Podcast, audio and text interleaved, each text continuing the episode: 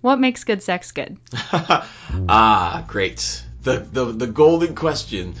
Trust and patience and talking. I wasn't scared to communicate what I wanted, and neither was she.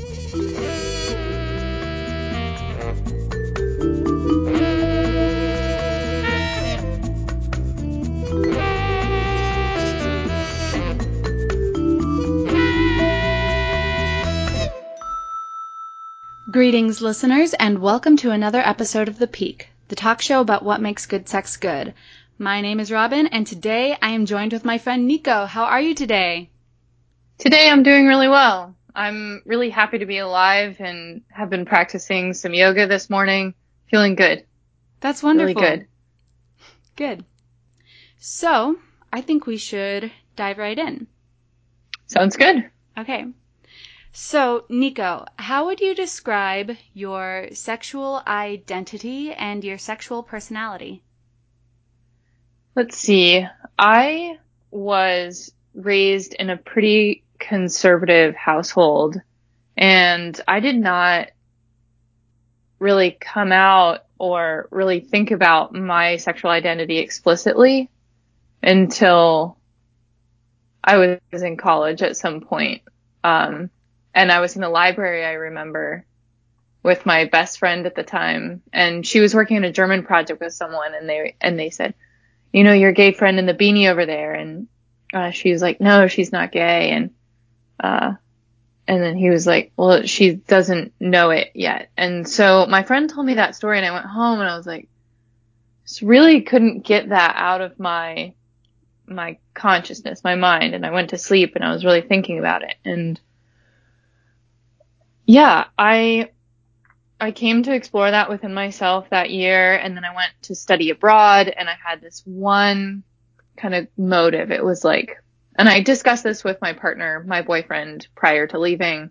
It was all consensual and all talked about and I was like, okay, what happens in Austria stays in Austria. It was like this thing where I was like, okay, I'm going to figure it out. I'm going to like explore this. There's no rules except what happens in Austria stays in Austria. It was like a, like a pretty, like a movie or something. And so there was, um, this one girl that I hung out with a lot there and I had a huge crush on her, whatever. I was just kind of going a little bit, um, having my adolescence just a little bit late socially. Um, and then you know, we, we didn't like have sex, but we made out several times. She was kind of one of those people that she was a good friend of mine. And when she got drunk, she was like, all right, let's make out. I was like, great.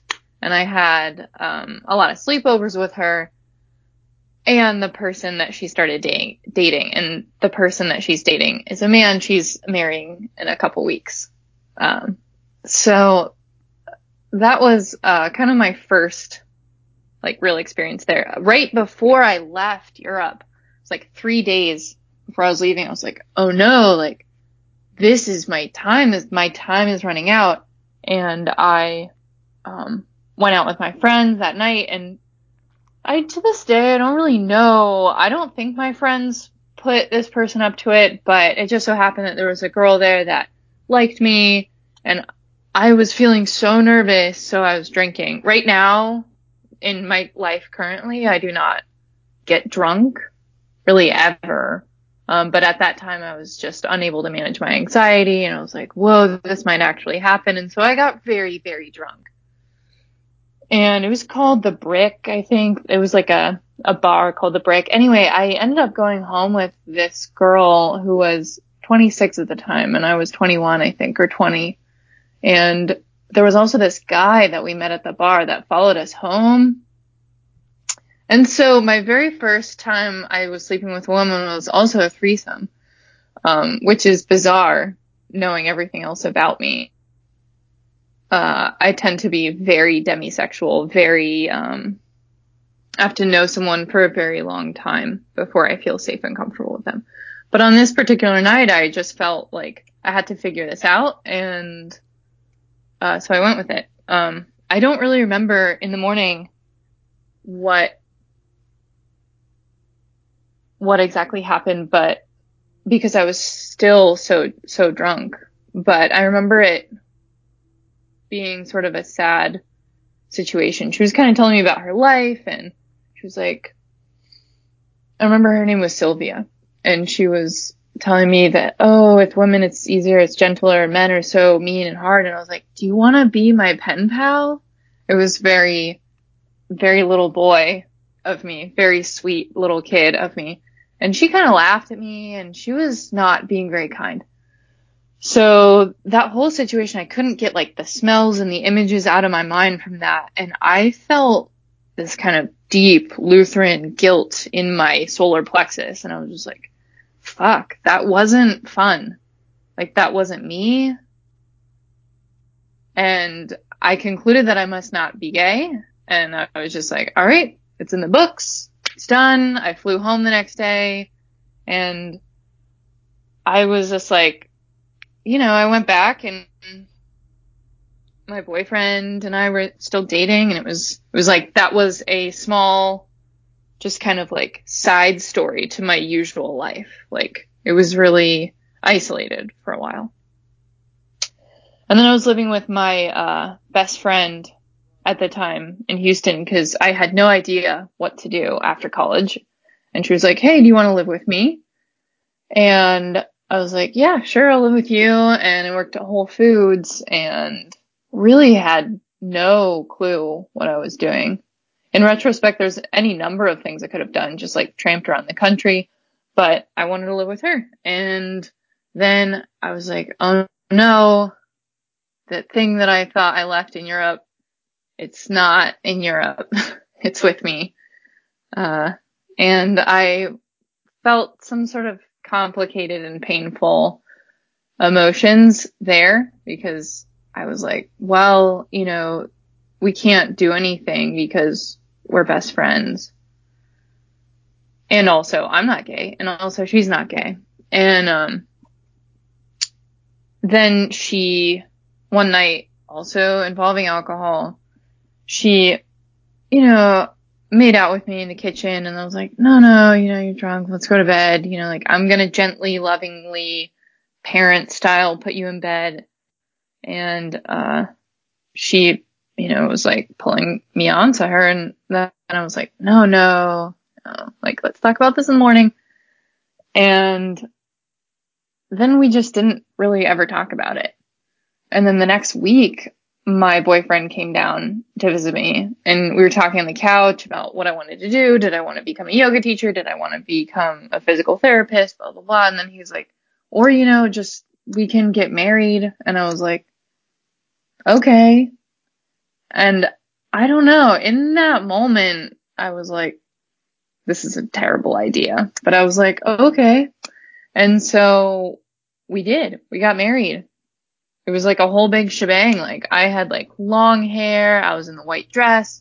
All of our families were there. It was in Santa Fe, the city that I was born in. It was like a whole big giant thing, family style. Both of our families were Lutheran, but we were both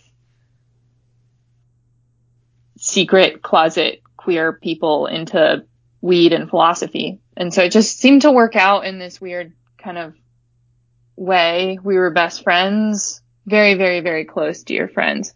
We just shouldn't have gotten married. Um, and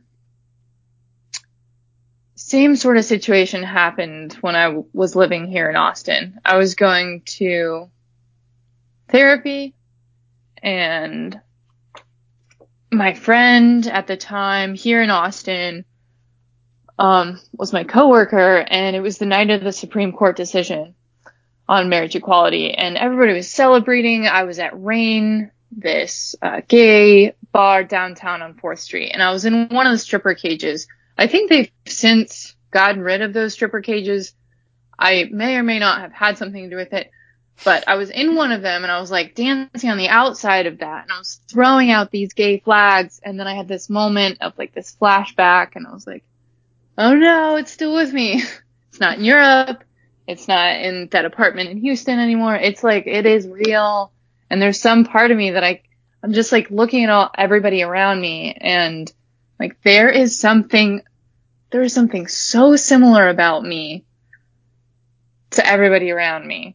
What could it be? And it's like, it's like staring me right in the face. And then I was like, oh no, I am so gay. And I just like had this moment, like while in the stripper cage, like throwing confetti and stuff. And so I don't, I don't know. I felt really sad. I tried to like get out of the car while it was moving that night. Again, drunk. There's so many reasons. Uh, I should have stopped drinking way sooner. And I'm so glad that I don't really drink anymore.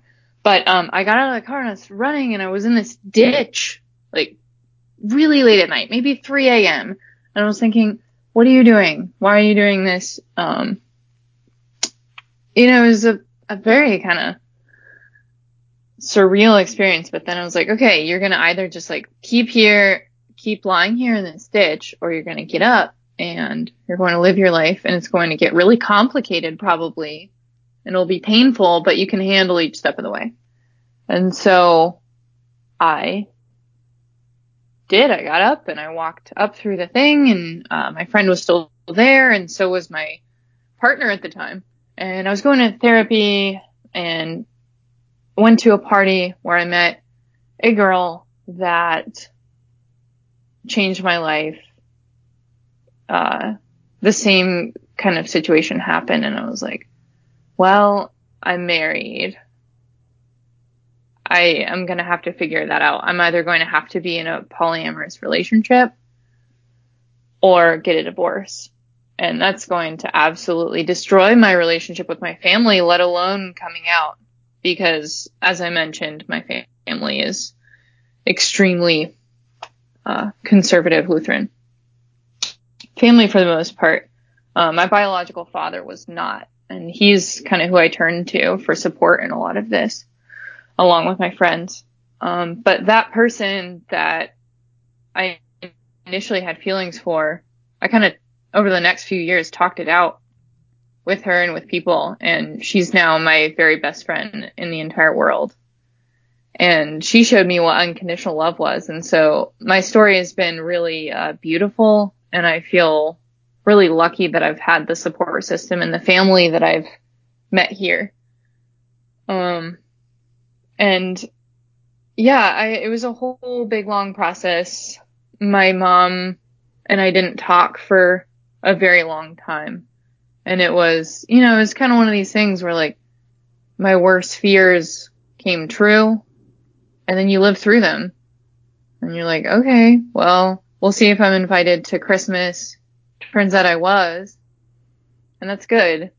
And things are really different now with my family really, really different. And my mom has, I mean, she's doing her best, but she has definitely told me, she's like, if you would be different, if you would change back to how you used to be, we could have a closer relationship. You know, and I thought about that. I'm like, okay, well, I just can't, can't do that. It's my own life to live too. So yeah, it's definitely been a, a real roller coaster of a of a thing, but I'm really happy to have found at least in my sexuality itself some homeostasis. Um, I've always, like my sister has always told me, you feel like an older brother to me, and so the last couple years have been more gender identity and identity exploration rather than sexuality exploration. But all of that keeps coming back around, um, and talking about who um who are you attracted to that brings in the notion of like gender binary. But you know i don't really think that i fall in either of those categories necessarily. Um so very so to me sexual my sexual identity is very tied to my gender and spiritual identity i feel most like a boy a demi boy um but I am female bodied. So it's kind of one of these things. Uh, I say my pronouns are they, them, or she, her. Or, you know, if I'm in an airport, everybody thinks I'm a guy and I get served a lot. And I'm like, okay, sure. Um, I had a roommate that said they don't really care what pronouns anybody uses because each is just like a different version of them. And as I've been studying yoga, it's kind of this cool thing because I get to remember that I'm a self with a capital S and that right now I have a female body, but in a deep part of me, I feel this kind of like ageless, genderless consciousness that I feel very happy to have found and very happy that that's my story. And that brings me a lot of peace and joy in all of that whole scenario from going from like a very, very closeted, awkward female presenting person to this kind of flowing juggler person. Also, I'm still floating around in my life, but I definitely have a much more secure foundation in who I am and my sexual identity, gender identity. That's good. Yeah. Congratulations on that. Uh, oh, and a really kind of interesting side story from all of that. My partner uh, started going to therapy and had this kind of existential crisis. Also, at that time when I broke broke up with him, I was like, "Hey," I was in a towel at the time. I just taken a bath, came downstairs, and I was like, "Hey, I don't think we can be married anymore." He was like, "Okay." And then over the next few months, he got laser hair removal and grew his hair and started wearing dresses and uh, changed his name.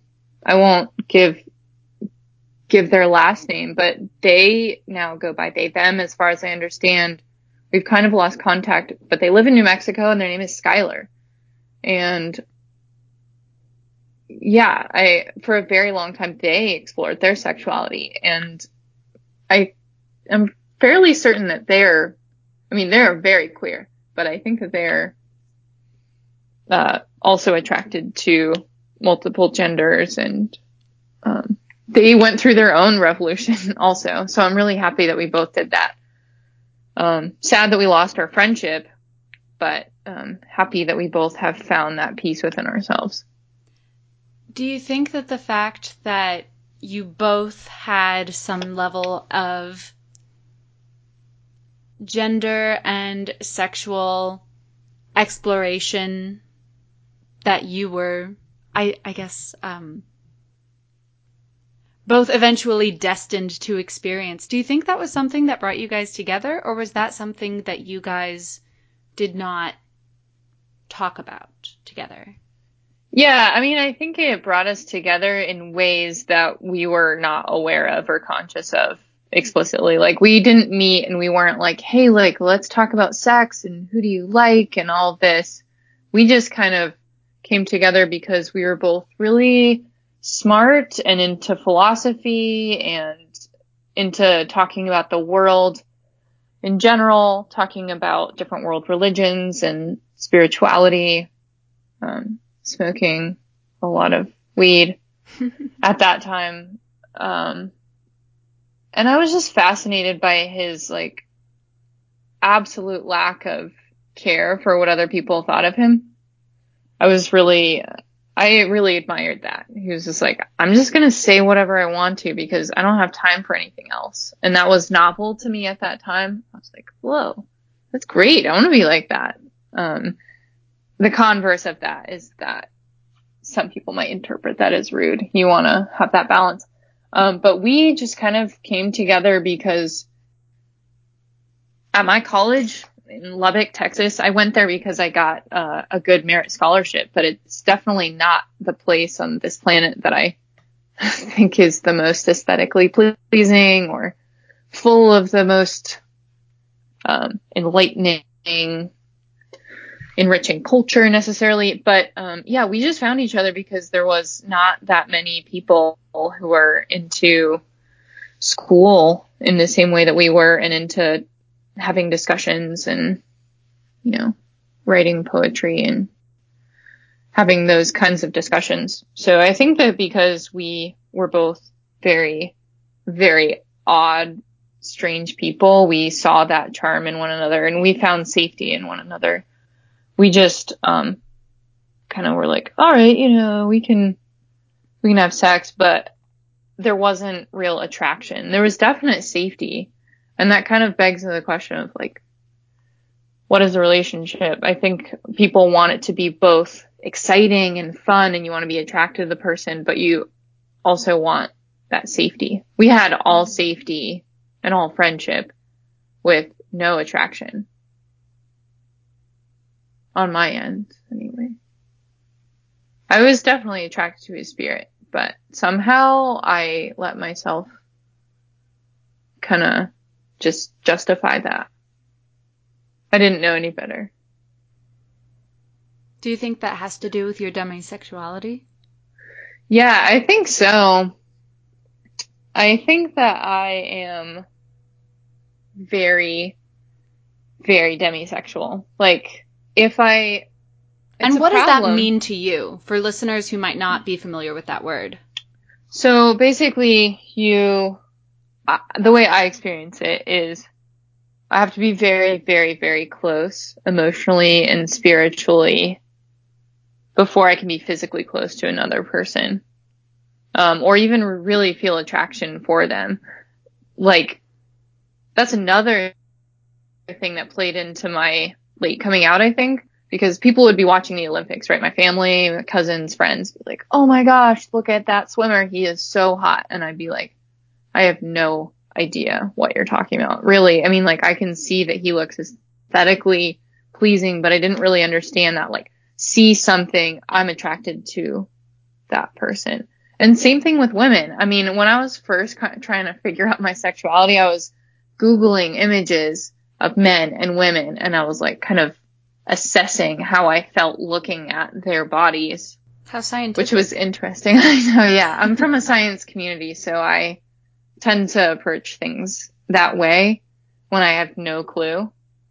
I poll people or I just, you know, I I asked a bunch of my friends. I was like, "Do you think do you think I'm gay? Like, and why? Can you tell me about this?" So I just kind of interviewed the people closest to me and I did a lot of like research. And I went to like public places and I watched people and I was like, I don't really feel attracted to anybody. And then so there was a time I was like, okay, maybe I'm ace, but then I was like, no, there is definitely a vibrant sexual being inside of me. I don't know. It's not, I'm not. I have interest in sex. And so that's where demisexuality comes into place. Like if I have safety uh, around someone, um, and they've proven that they're a good and trustworthy person and they're attractive to me, then I will probably be in love with them. I mean, like, I'm either like zero or 10 kind of. Um, and when I love people, I love them forever. It's kind of a strange thing. Like, I'm that best friend I talked about. Like, this is just public knowledge. I mean, I love her like a, unconditionally, like deeply spiritually. Yeah, I, I've talked about this with many friends. I still don't really understand what love means, but to me, sexuality and love are very, very linked. Um, but yeah, I, I don't know. I, I guess we're all still on the path and I guess I'm still figuring it out, but I have a girlfriend currently and we've been seeing each other on and off for the last three years and that's been really helpful in helping me understand my sexuality and myself. Uh, the very first time that we were like in the same bed together, like for an extended amount of time hanging out, she was like, is there something that you want me to do? And then I was like panicking and I was like, no. And she left and then I felt like very, very strange physically. And I was like, oh no, I'm like really, really, really aroused right now. And that was, I don't know. Um, it's interesting that I got to have that experience in my mid twenties because I feel like that's a common thing that people have earlier on. But yeah, I definitely feel like I have to have a great deal of safety around a sexual experience for it to be good. Um, that's what was so confusing to me. I had slept with a woman when I was 20, 21, um, in Europe, but that was, it was not good. I mean, we both enjoyed ourselves at the time, but I, afterwards, I felt this like deep kind of hollowness inside of me, like a piece of my soul I had accidentally given away. Wow. Yeah, a little dramatic. No, but I mean, it was an intimate experience and it sounds like you tried something and realized that it was not so much the content of the experience, but like the style of it that just like wasn't for you.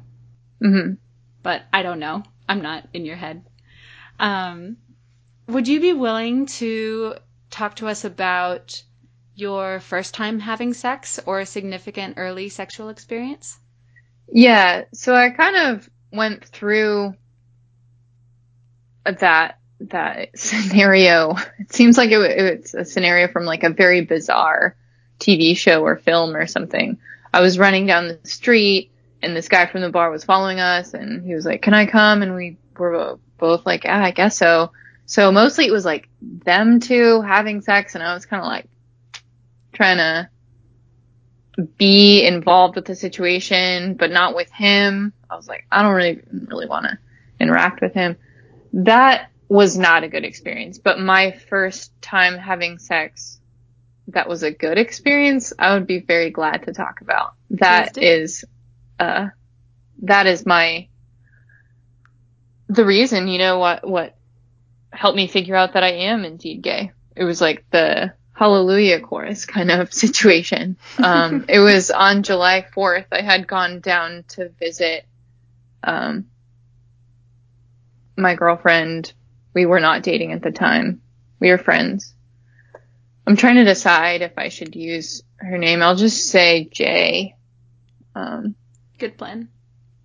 Jay and I were, um, talking that that evening, so July 3rd, about, um, know, whatever, but I sensed that there was some kind of like, I mean, we both kind of felt it in the air that like, oh, I think we might like each other, or at least there might be some kind of potential thing here. We were alone. There was like, I had brought beer, we made dinner, and I said, how do you feel about me at one point? And she said, I think you're cute and I like you. And then there was a pause and I said, I think I feel similarly. And then we were on this mattress on the floor and the whole night I was just like, I felt my heart pounding. Just the entire night I was unable to sleep, but I was kind of pretending to sleep. And I think she was pretending to sleep, but the whole night we were just like holding each other and cuddling, but not talking or anything at all. So I was just kind of like waiting all night. And so it was by the time the sun came up, I hadn't slept this entire night. I was very, very tired. And then I look over at her and I was like looking down at her and I was like, okay. And so I just kissed her and that was amazing, beautiful. We made out and then it was like this, like a one fluid movement kind of like symphony. And it was like an all day experience of us having sex multiple times in multiple places. It was just like, uh, really beautiful. And there was just this rawness and authenticity to it. And at one point, sh- when she first had, um, gotten naked, she was like, you know, this, this is me. And, and I won't ever forget the look in her eyes. And I just smiled because I thought that she was the most beautiful person I'd ever seen. And in that, in that vulnerability, because there was already that friendship there. Mm-hmm. And yeah, I had forgotten that it was July 4th. And so the joke is that like, yeah, we made our own fireworks, right? so yeah, I don't know. We, it was, it was a really beautiful and powerful experience where I didn't have to be dating her, but I definitely had to feel like, like she was a safe person. And I did. And I got a lot of really positive feedback from that. And that made me feel really, really happy and good. And I was like, oh my gosh, I am not broken. You know, this is actually what I've been meant to do my whole life. It was very affirming. And our story goes up and down and around again, but we're together right now still. And I feel very grateful for that. That's awesome. Yeah. So when did you guys get together ultimately? Well, like for dating for reals, um, I'm, I really feel like my life was a little bit complicated for a while because I was kind of late to coming out. And so when I came out, I came out like, I am super queer. I'm going to explore all of it. I'm just going to be, I was seeing a therapist at the time that was like, you can do whatever you want as long as you're being honest. And so I had this like extreme freedom burst and I was talking to her about, I like you, but I'm pretty panicky as far as commitment goes because I just got out of a marriage. Also, I really want to explore being poly. I, I felt that my time was slipping by and I really had to get life. I really had to like not limit myself in any sort of a way by any sort of a commitment. And so there was a, a few complications because I felt convinced that I liked other people and throughout all of that, she was like, you know, okay, this is hard, but okay. And I think a big turning point in my life was when there was a period of time when I told her that I liked someone and that I I couldn't in good conscience like be with her and so we had to break up for that summer. And that was really hard because I still want to be friends and we were still friends. Um but and during that time another person liked me. Briefly we had a, a physical relationship.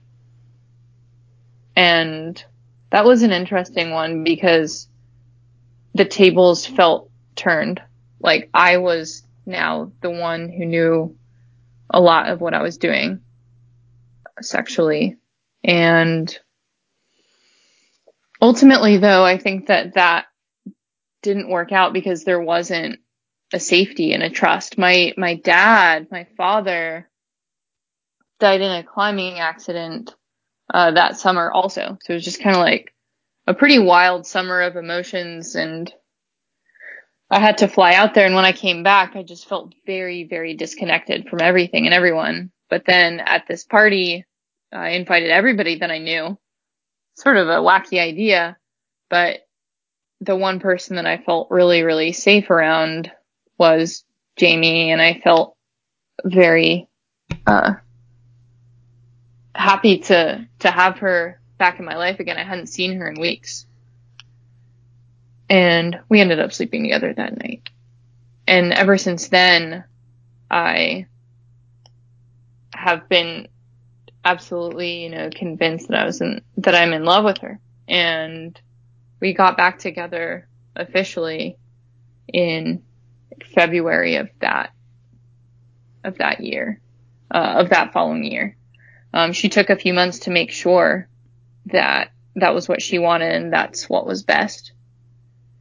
And yeah, that's how, that's officially when we got back together. So, um, on and off for three years, but really it's been like a year and a half of solid commitment dating.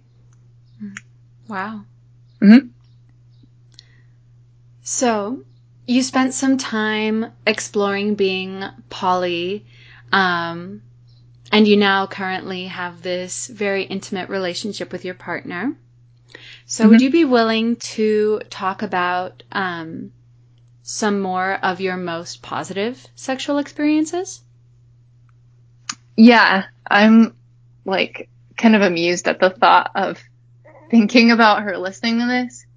Um, so I'll try and be as respectful as I can of, of that. But yeah, I would say that probably my most interesting and freeing and fun moments have been when I get to explore my role as either bottom or top or my role as a you know as a boy. So i feel very like i'm not a man i always say. Like i don't i don't feel like i'm in the wrong body necessarily. I just went through puberty really early and i wasn't ready for it. And i told my yoga community yesterday i was like and i don't think i'll ever really be ready for it. I wasn't ready when i was eight which was really early and i wasn't ready ever.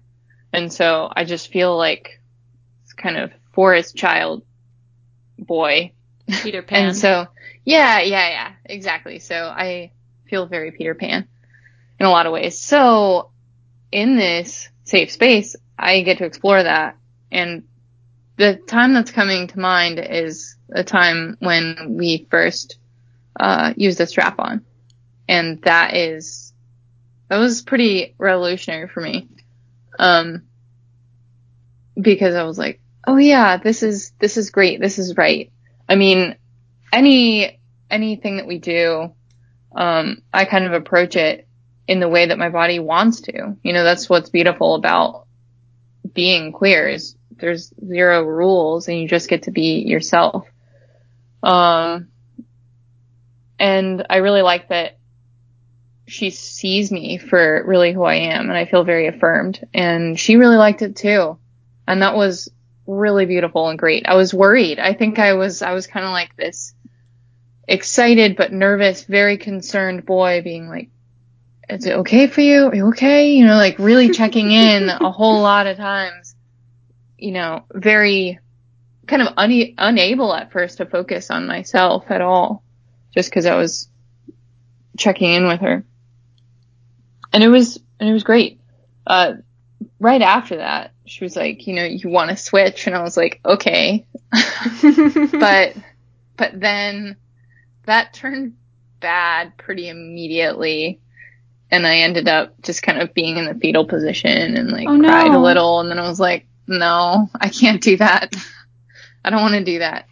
Um, there's, I think the most interesting thing is just exploring who I am and being able to kind of give feedback. And you really need, you don't need another person to explore who you are, but like there's some things that, that you explore in the dynamic of a relationship that you can't really do on your own.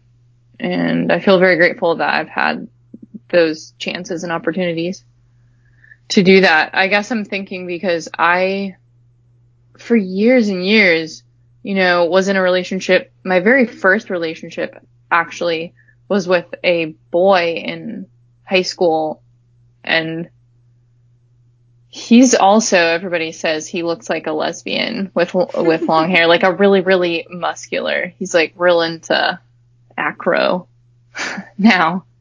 It, it started out with martial arts, but, um, he, and I basically had a lesbian relationship because in my Christian mind, I was like, we can do anything that's not penetration.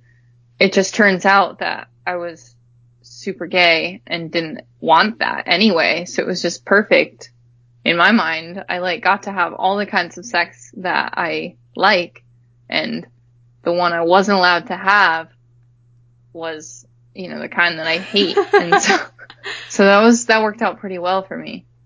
And yeah, I explored penetration with, with my partner currently and it's just not a thing that I like really like. Um, 98% of the time.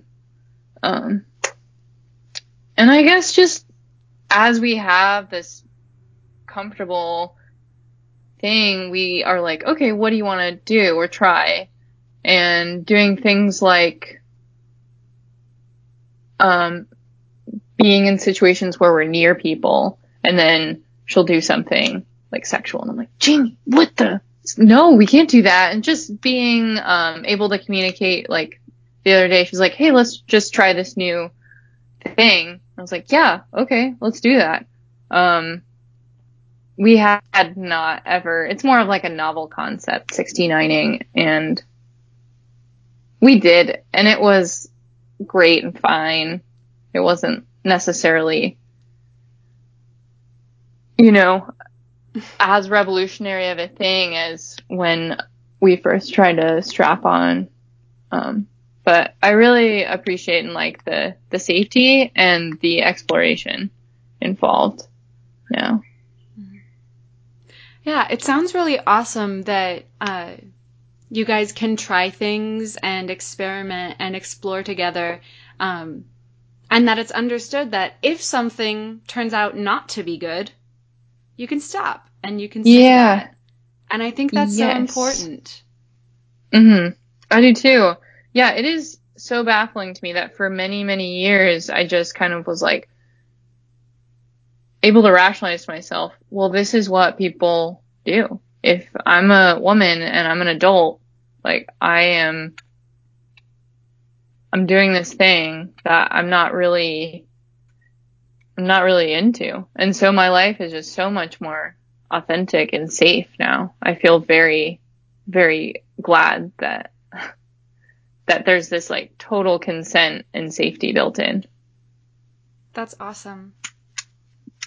Um, so you're talking about your current relationship with your partner, and Mm-hmm. you talked a little bit about um, the sex that you had with your high school boyfriend, where, and, Mhm. and I actually find it very almost ironic that your Lutheran Christianity almost gave you permission to exclusively explore like kind of queer sex yeah. as opposed to uh, penetrative sex. Yeah. I mean, there's nothing really in the Bible about like you can do everything but penetration, but that's kind of how I rationalized it in my mind because, you know, I'm an adolescent human and we all want, want to explore that. Like, Yeah. I think that that's hilarious too. Yeah. I've never really thought about it that way, but yeah, I had a lot of queer sex in high school. I just swept under the rug and called it not sex. that does sometimes happen. Uh-huh. Um, so I'd like to ask, what was sex like with your husband when you were married? if um, you're comfortable talking about that. Yeah, that's a that's probably like the most baffling sort of question that I've thought about. Um I think it's probably the hardest question to answer. I kind of I don't know, I don't want to say like I disassociated necessarily, but I kind of I kind of did. And in retrospect, I think I even was like exploring how it felt, but there was a safety, like I am, I am myself and I am like a Peter Pan boy. So there was this like, I had this safety of like, this is in my mind, like, this is a queer experience. There's safety. Like, I am not, I don't know. I kind of just the whole time had to have like a mental, mental thing going on of where I was like, this is still safe to me. Um, yeah, it's bizarre. A, very long relationship happened in my life where I didn't have attraction to that person's body, which is one of the most baffling questions about my life. But I think it sort of makes sense because I'm a very spiritual person. And for a lot of years, I wasn't connected with my own body very much. I've been trying to really work on that this last year with yoga, yoga therapy, juggling, and um, massage. Just trying to get get back into my body. But I think because I was just focusing on the spiritual aspects of our relationship, I was not um, really in my body very much. I think I disassociated and kind of went somewhere else.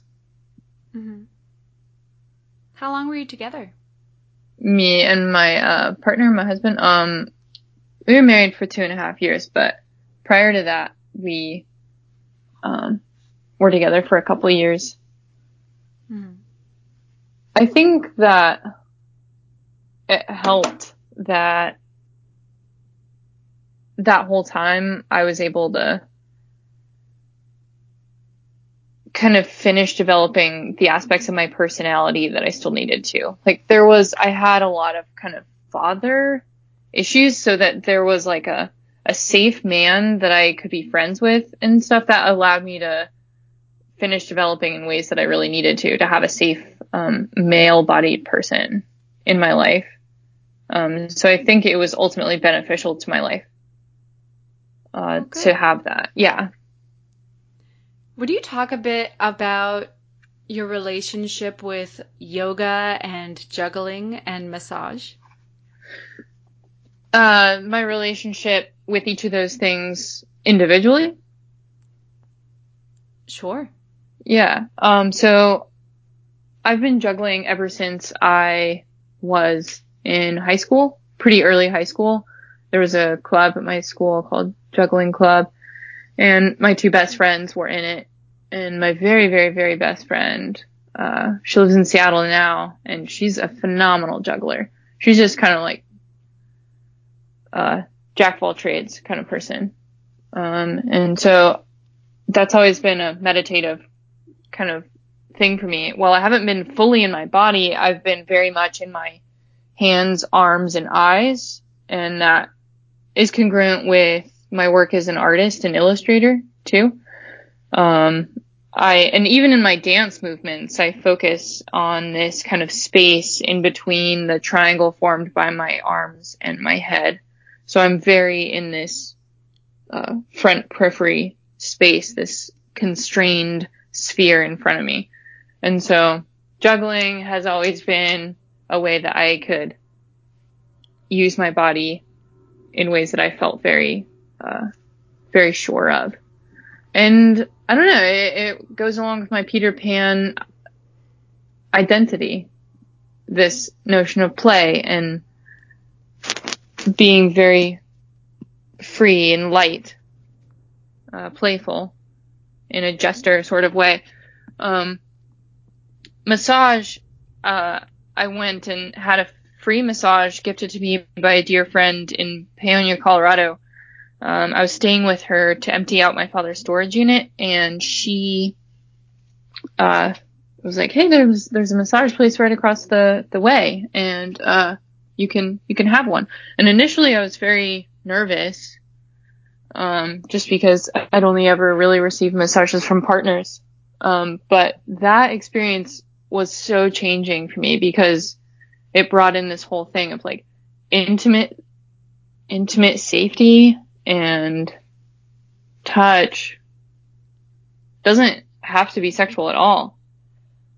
And there's, you know, it can be totally not, not connected to anything else. And I wasn't really hugged or touched very much as a kid. And so that massage was really, uh, really changing for me. So I went back home to Austin and, and I've had many massages ever since then. Um, each one healing. Um, I'm reading this book right now called The Body Keeps the Score. And it's by Bessel van der Kolk. And it is really interesting talking about, um, how people who have experienced trauma don't always connect with their bodies and the way to heal that and bring your hippocampus back up to speed and bring health to it again, shrink your amygdala to the size where it should be is through touch, massage, and yoga. Uh, I started this yoga teacher training in March, at the beginning of March, and both the community and the actual practice of yoga coming back into my life in a big way has changed me. Uh, I'm calmer and definitely more able to regulate my emotions. Um, so I feel very happy that I kind of took the plunge because in yoga classes where I think a lot of times here in Austin I saw young people who were cisgendered, who were white women, and I felt alienated in in some yoga classes. But then I had this idea of like, well, okay, if I don't like the way the world is, I just have to go and change it because there's probably other people feeling the same way.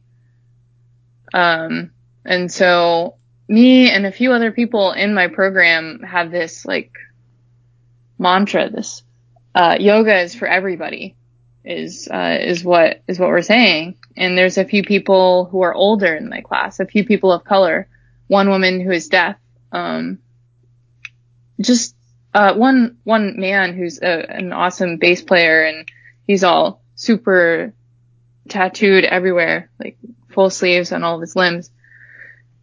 And it's really cool to see that diversity, uh, coming into yoga. And I've got this kind of fire in me about being queer, being Peter Pan, being yogi, and helping other people heal in the same pattern that I have because it's just the more you're in your body, the more capable you are of handling your own emotions. I mean, they're they're not they're not just like correlated. They're one and the same, right? So when you heal your body and you you become more physically balanced and centered and you build your proprioception, your body awareness, you also build your ability to stay calm in certain situations and to heal emotionally. Wow. yeah, it's really cool. Are you going Yeah. to have um do you have dreams of opening your own yoga studio? Maybe someday. I think that I'm bouncing between two dreams, kind of how I always have been my whole life. Uh, so on one hand, I'm an artist and I want to pursue art, illustration, animation. Um, and then on the other hand, I'm just so fascinated by all of this stuff, the neuroscience of yoga and what happens in the brain, why it works. Um, if exercise is so, so, so beneficial to emotional regulation, I would think that more psychotherapists would employ that as part of therapy. And again, like if I don't like the way the world is right now, I should go and be a part of that change that I want to see. So that's my goal is to be a part of that shift in bringing more body stuff into uh, how we process and deal with our emotions. That's really And I- cool. And I think the world is doing that. I mean, uh, meditation apps are like everywhere and podcasts about meditation and yoga. I mean, we're all, we're all waking up to it at the same time. Definitely. And I feel grateful to be alive in this time. Awesome. So, would you my my last main prompt for you is would you tell us about how you have grown and how your understanding of sex has changed from when you were in high school first discovering that to where you are now? Yeah, what have I learned? Um, yeah, I guess just that when I was in high school, it was so exciting and fun because it was like, I knew that it was so forbidden. And I think that that was a huge part of how I experienced sex prior, that it was so forbidden. It was exciting for that reason. And we're like sneaking around places and I was literally sneaking out of my window and having kind of sex in a car in a park and near a canyon. Um, that's like, you know, kind of how I experienced it at first. And it was, I experienced it in a certain role. And that was the like one that was like pulled along. It's fun. And I was totally, it was very consensual. You know, it wasn't like, no, no, no, I don't want to do this. It was like, but I had to be kind of like pulled along into it.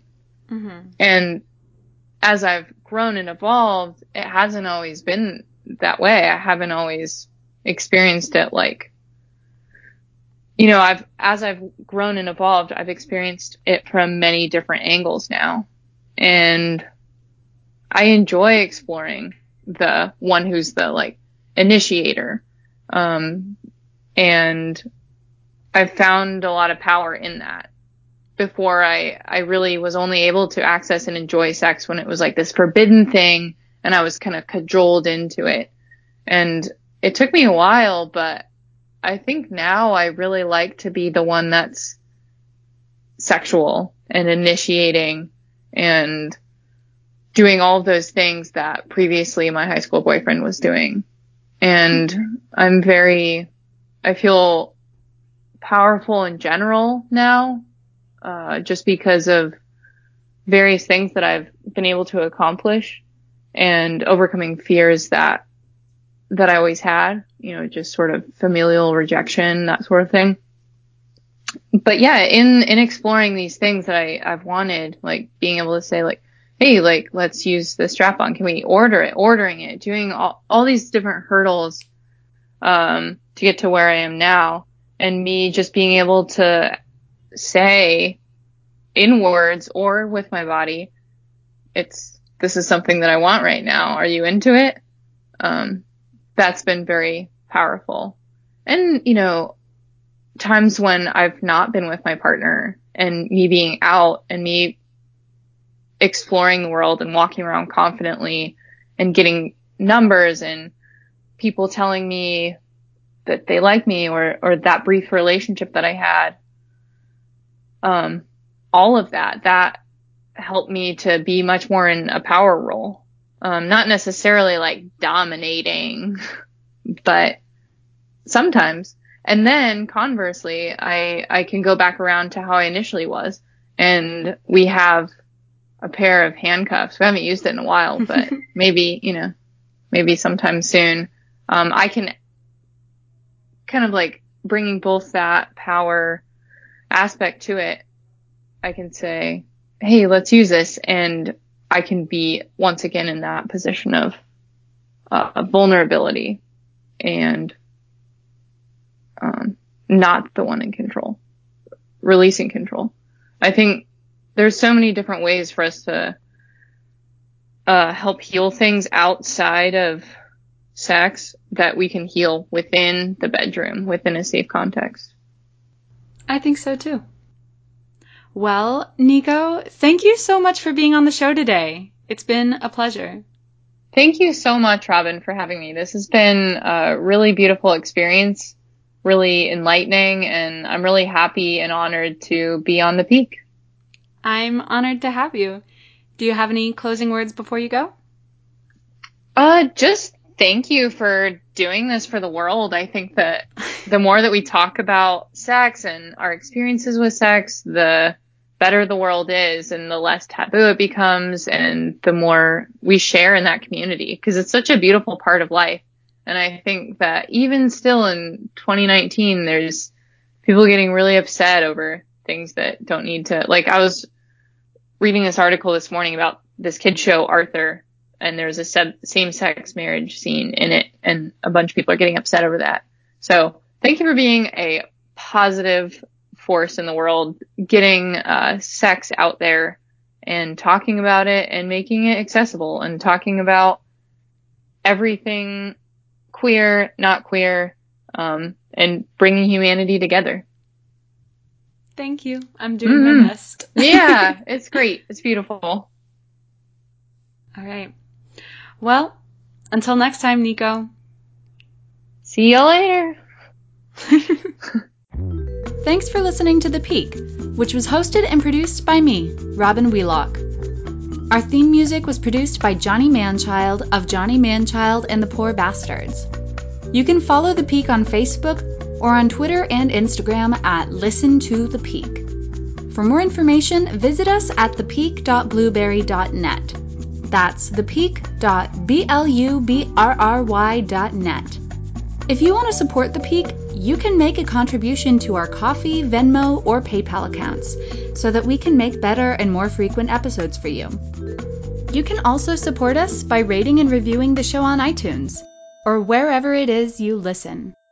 Thank you.